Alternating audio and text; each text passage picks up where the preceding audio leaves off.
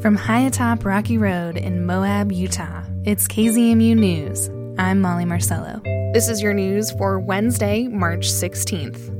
This month, local and national organizations are helping to reduce fire risk around Moab. It's called Operation Slick Rock and covers areas from the Slackline Park to Pack Creek. Justin Higginbottom visited a site to learn more about this important work and the people doing it. Today, a field off Mill Creek near downtown is a buzz. Volunteers are busy sawing and chipping away at invasive plant species. They're clearing a generous space of ground between this Moab neighborhood and the thick brush found along the creek. Just a couple years ago, this very thick brush that you can see in the riparian area was all the way up against the homeowner's property there. And if there was to actually have a fire happen right through there, it would potentially take out several of those houses. Uh, that's JB Clay, a fire mitigation specialist for the Bureau of Land Management. He's out here with others improving the wildland urban interface around Moab. That's basically where vegetation and homes meet. It can be kind of overwhelming for homeowners to get in and deal with. If they do have a, a piece of property that butts up against a riparian area, it's a lot to deal with. So we're just trying to work with the local community members and get that buy in ideally we can get more people in the community who want to participate and want to take part in it. A big part of this work is removing invasive species like Russian olive and tamarisk. Um, another way of thinking of them are a plant out of place. It's a plant that didn't evolve in the ecosystem here and so it doesn't have uh, natural predators. So like Russian olive is a great example where it will tend to fill an area that in the past would have been much more open. That's Kara Dohrenwend. She's the director of Rim to Rim Restoration. Not only can these invasive species increase fire risk, but they also crowd out habitat that supports wildlife. And clearing this vegetation is labor intensive.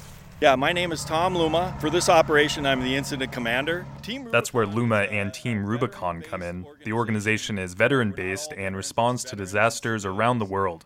In this case, they're trying to prevent one. Luma was in the Army for six years, and he says this kind of work is especially rewarding for veterans. One of the most important things I think about for Team Rubicon is the fact that giving back is so healing, you know, to the individual who's giving. And we are built to serve. That's a motto of Team Rubicon. We're built to serve. We served in the military, and a lot of our civilians have been served in other capacities around the the, the, the country and the world. And we have people that will go live in an austere conditions for months at a time helping people. And they come back for more. They just come back for more. It's addictive. Kenneth Peebles is addicted. He's an Air Force veteran. Well, we have 22 veterans a day commit suicide, and a lot of it has to do with PTSD and with not having a sense of purpose. When you're in the military, you have a defined sense of purpose, and you have the camaraderie ship with your, your fellow uh, service members. So by coming here, it allows us to have a sense of purpose, a sense of belonging. In four years, I went from about 85 friends on Facebook to I'm like well over a thousand now, and I've these are all people I've met. These are not like friends of friends. These are like I have met that many people. I, I go to a lot of ops. I've been on, I think this is number 59. I go about once a month for a week, so I spend about 25% of my life doing this kind of work. There's been a number of fires in the region that have risked homes the Cinema Court fire and Pack Creek, but also a lot of successes where fire breaks like this one helped.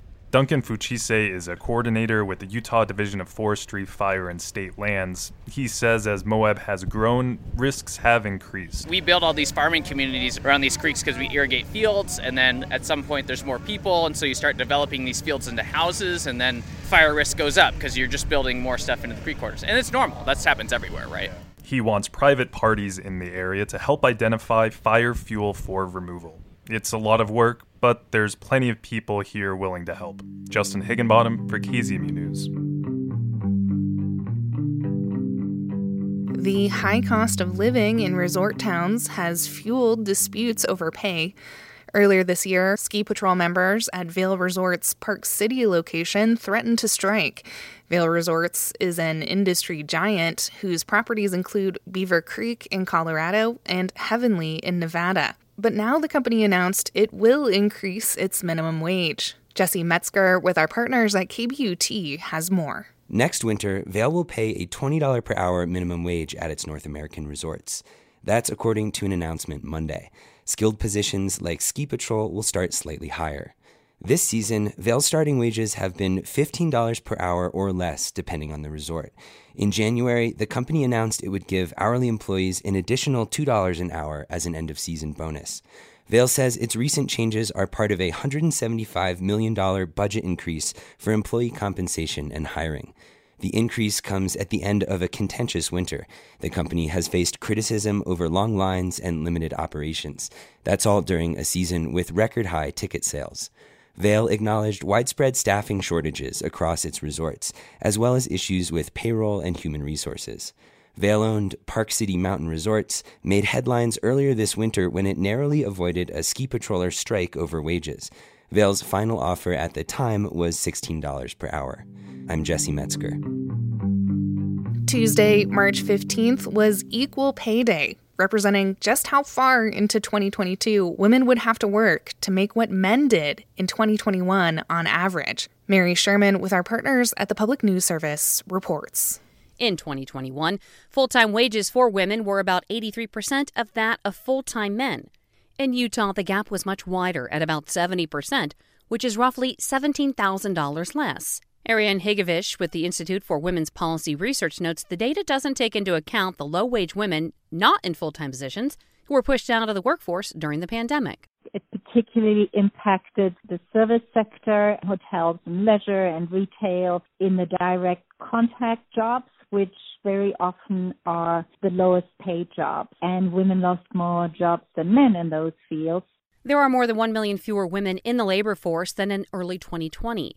Utah ranks 50th among states and Washington, D.C. for the largest gap between men and women's earnings. Carolyn York with the National Committee on Pay Equity says a combination of factors contribute to the wage gap, including unequal treatment in the workplace. Other issues are transparency and hiring based on past salary instead of credentials.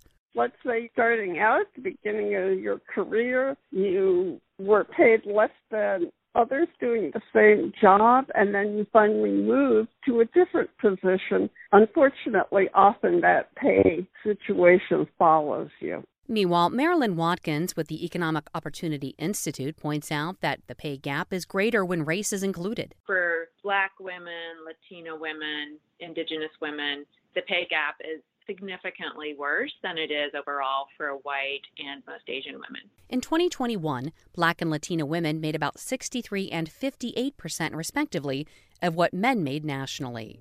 Mary Sherman reporting.